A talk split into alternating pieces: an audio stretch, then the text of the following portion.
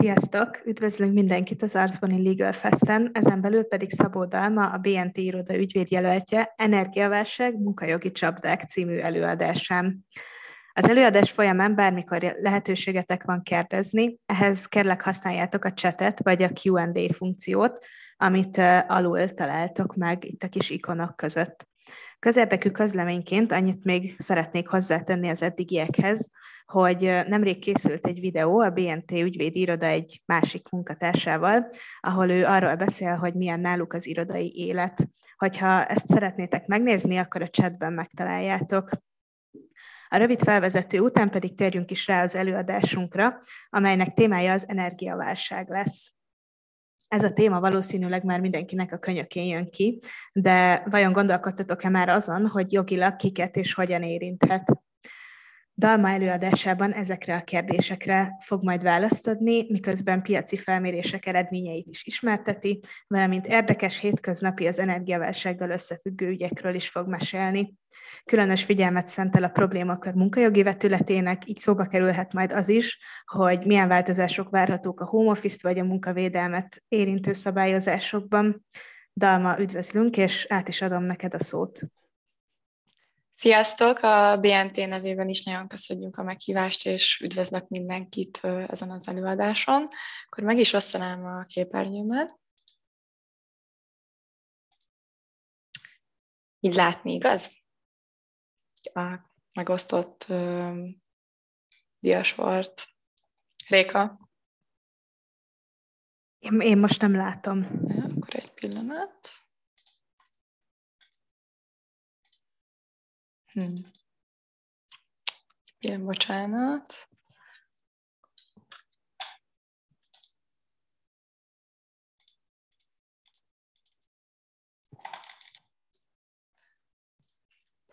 Hmm, bocsánat, csak uh,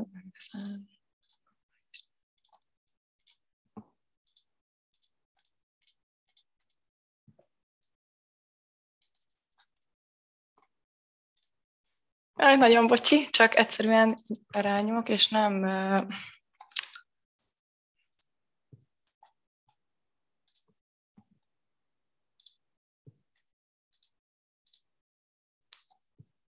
Most sem? Nem látom.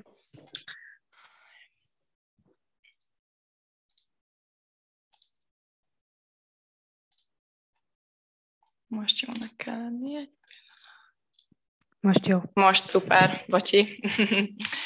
Szóval még egyszer üdvözlök mindenkit.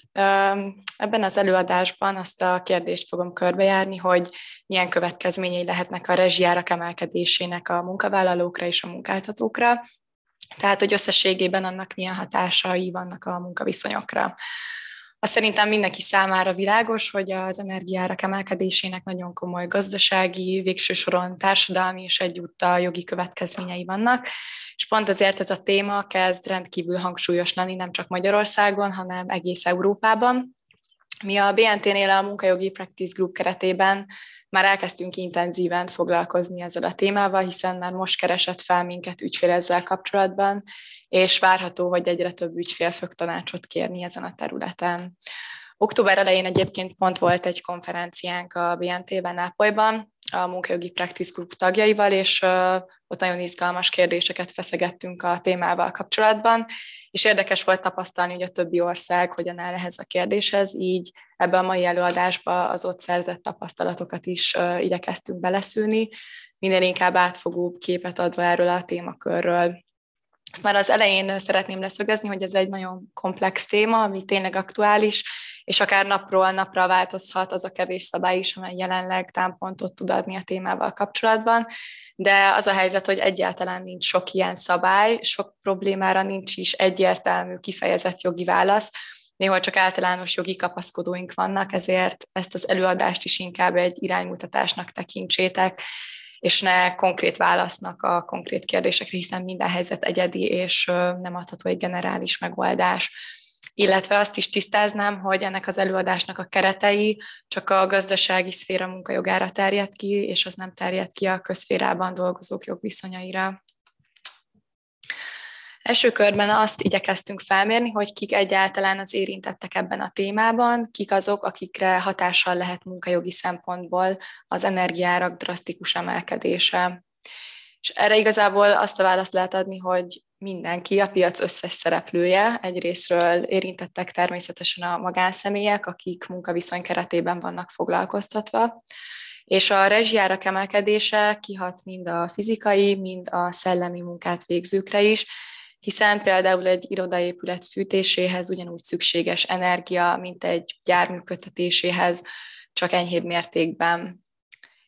Érintettek továbbá a vállalkozások, akik munkavállalókat foglalkoztatnak, és a kérdésben érintett az egészen kis vállalkozástól kezdve a legnagyobb multinacionális cég is, hiszen a rezsiköltségek mindenkit érintenek, természetesen van különbség a között, hogy egy néhány fős cégről beszélünk, vagy egy nagyobb cégről, amely egy több emeletes irodát bérel, de a lényeg, hogy mindenki megérzi valamilyen szinten ennek a kérdésnek a hatásait. És végső soron az állam is szereplője ennek a kérdésnek, hiszen a jogalkotónak reagálnia kell ezekre a problémákra, illetve fontos szerepet fog várhatóan betölteni a jogalkalmazás is, tehát a bíróságok, hiszen ha az egyedi ügyekben jogviták merülnek fel, azokat rendezni kell, ezért a joggyakorlat alakításában elsődleges szerepet fognak betölteni a bíróságok ítéletei. Első körben körbenéztünk, hogy Magyarországon milyen aktuális felméréseket találunk a témával kapcsolatban, hogy lássuk, hogy mi a piac véleménye a kialakult helyzetről és azt látjuk, hogy a home office, mint témakör ismét előtérbe kerül, annak ellenére, hogy a COVID miatt a közelmúltban már sokat foglalkoztunk ezzel a kérdéssel, de most egy másik körülmény az energiaválság miatt megint foglalkozni kell vele, úgyhogy vissza kell hozzá nyúlni, mert kulcsfontosságú lesz a rezsiköltségek megtérítése terén, de erről majd még később szó lesz. Szóval a közelmúlt felmérései alapján home office tekintetében azt a következtetést lehet levonni, hogy a jelenlegi árak mellett is elsőbséget élvez, elsőbséget élvez a home a munkavállalók körében, és emiatt nem váltanának vissza az irodában történő munkavégzésre. Ez két általunk talált kutatás is alátámasztja. Az egyik a Műegyetemi Iskola Szövetkezet által végzett felmérés, ahol mindenféle korosztályú és mindenféle munkakörben foglalkoztatott munkavállalót kérdeztek meg a kérdésről, és a home office-ra alkalmas munkakörben foglalkoztatott munkavállalók esetében több mint 80%-uk adta azt a választ, hogy nagy elvárás a munkáltató felé, hogy biztosítsa az otthoni munkavégzés lehetőségét, illetve a költségtérítés esetében legtöbben az eszköz és rezsitámogatást tartják ideálisnak. Illetve a megkérdezettek több mint fele azt adta, azt adta válaszként, hogy az otthoni munkavégzés akkor is elsőbséget élvez, hogyha otthon jelentősen megnőnének a rezsiköltségek. Szóval jóval kevesebben voltak azok, akik még ebben az esetben visszatérnének az irodai környezetbe. A második kutatás pedig egy 650 informatikus bevonásával készült felmérés, és a megkérdezettek kétharmada váltana azért munkahelyet, mert a munkáltató nem megfelelő mértékben biztosítja az otthoni munkavégzést, illetve nagyon magas szám, a kitöltők 80%-a adta azt válasznak, hogy az energiárak alakulása egyáltalán nem befolyásolja azt, hogy bejárnak ma, majd az irodába. Tehát itt is látszik, hogy még mindig a home office élvez elsőbséget. Érdekesség, hogy például Romániában is készült egy hasonló tárgyú felmérés, és ott pont az ellenkezője volt az eredmény, tehát hogy a munkavállalók a jelenlegi helyzet miatt inkább ismét az irodában történő munkavégzésre térnének vissza. A harmadik felmérés pedig a vállalkozások, tehát munkajogi szempontból a munkáltatók oldaláról közelíti meg a kérdést, és arra voltak kíváncsiak a kutatók, hogy a vállalkozások milyen intézkedéseket terveznek a megnövekedett energiárak hatására. Az ábrán felsorolt elemek közül leginkább a költségcsökkentés és a létszámcsökkentés azok, amelyek leginkább kapcsolatban állnak a munkaviszonyokkal, és ezzel kapcsolatban egy megnyugtató képet ad a kutatás, hiszen a vállalkozásoknak csak a 22,9, illetve 24,6 százaléka adott olyan választ, mi szerint ezeket az intézkedéseket terveznék a jövőben. Ezek helyett inkább az árnövelésen, a hatékonyabb energiagazdálkodáson, illetve az energiahatékonysági beruházásokon lesz hangsúly, legalábbis a felmérés szerint. Tehát ez valamelyes megcáfolja az esetleges riadalmakat a munkavállalók részéről.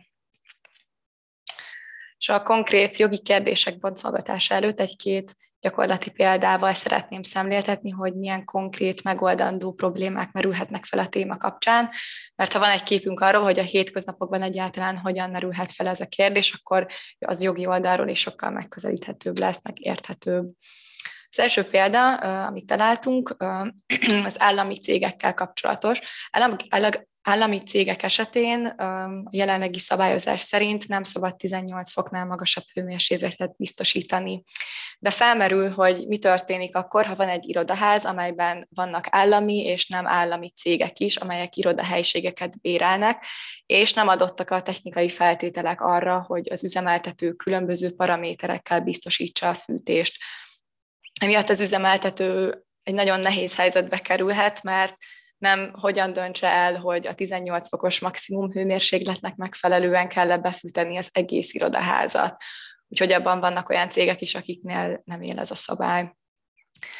Illetve a home office miatt a munkáltató részéről történő költségtérítés esetén például érdekes kérdés vett fel, hogy mi van akkor, ha különböző munkáltatók részére dolgozó munkavállalók élnek egy háztartásban, egy fedél alatt, és felmerül ilyenkor, hogy hogyan lehet elválasztani a rezsiköltségeket, milyen arányban tudható be az egyik, és milyen arányban a másik munkavállalónak, illetve hogy hogyan lehet így tételesen és valósan igazolni a felmerült költségeket illetve már most hallottunk olyan esetekről, hogy a munkáltató úgy döntött, hogy teljesen bezárja az irodahelyiséget térre, azaz, hogy minden munkavállaló otthonról fog dolgozni.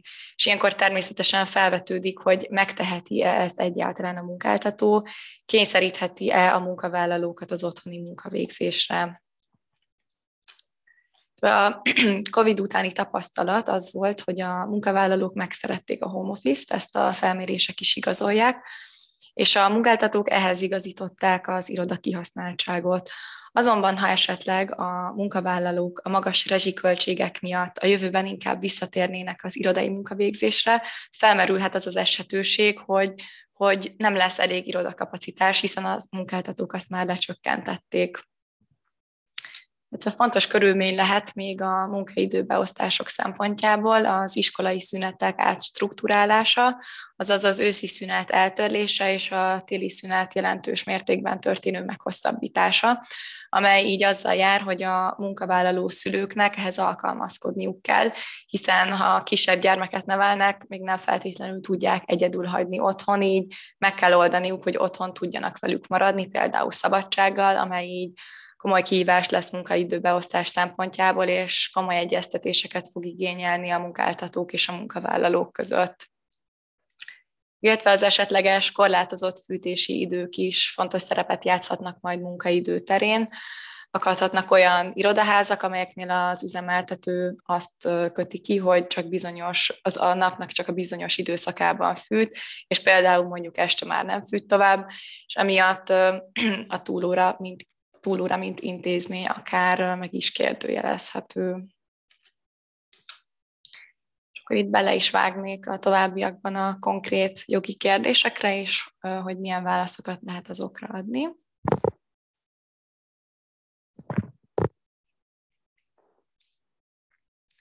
Ezen az ábrán összegyűjtöttük azokat a jogi kérdéseket, amelyek szerintünk leginkább felmerülhetnek a home office a kérdés kapcsán, bocsánat.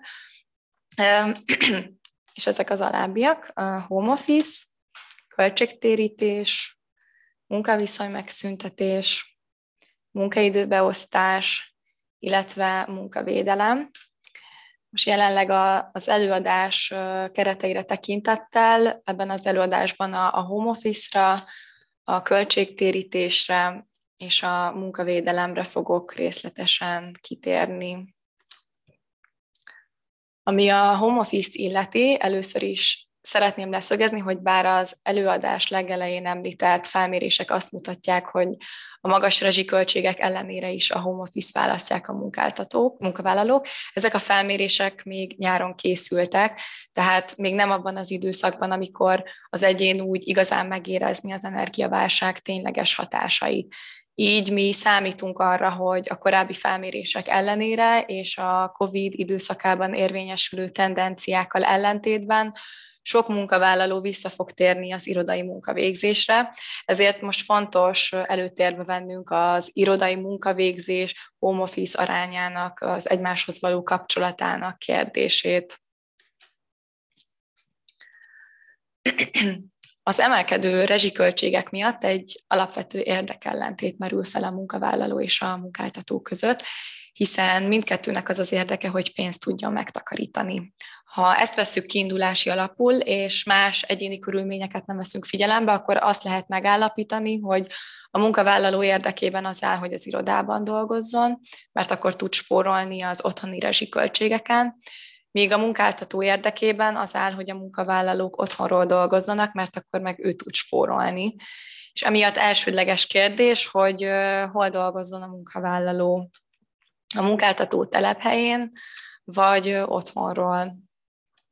És ekkorban felmerül, hogy kötelezhető-e a munkavállaló az otthoni munkavégzésre, és ha igen, mennyiben, és hogyan.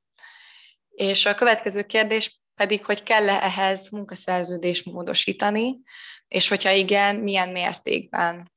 Ez azért érdekes, mert ahogy említettem, a COVID időszak alatt a munkavállalók otthonról kívántak inkább dolgozni, és az a tendencia utána is megmaradt, és a felek ehhez igazították a munkaszerződéseket. Emiatt különösen kihívás lesz ez a kérdés, hogy milyen rugalmassággal lehet megváltoztatni a jelenlegi szerződéses kereteket, és hogy mennyire lesz nyitott adott esetben a másik fél, aki ilyen szempontból egy ellenérdekű félnek számít. Már a veszélyhelyzet ideje alatt is, azonban törvényi szinten 2022. július 1 -e óta a távmunka, mint MT szerinti atipikus munkaviszony alkalmazási köre kibővült, és ez alá került becsatornázásra a rendszeres home office intézménye. Fontos tehát hangsúlyozni, hogyha a munkavállaló csak adhok jelleggel végez a munkáltató telephelyétől eltérően munkát, akkor az még nem feltétlenül, az még nem minősül távmunkának.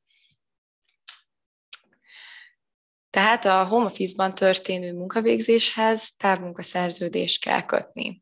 Tehát ahhoz, hogy a munkavállaló rendszeresen otthon végezze a munkát, a feleknek ezt kifejezetten rögzíteniük kell az egyedi munkaszerződésben.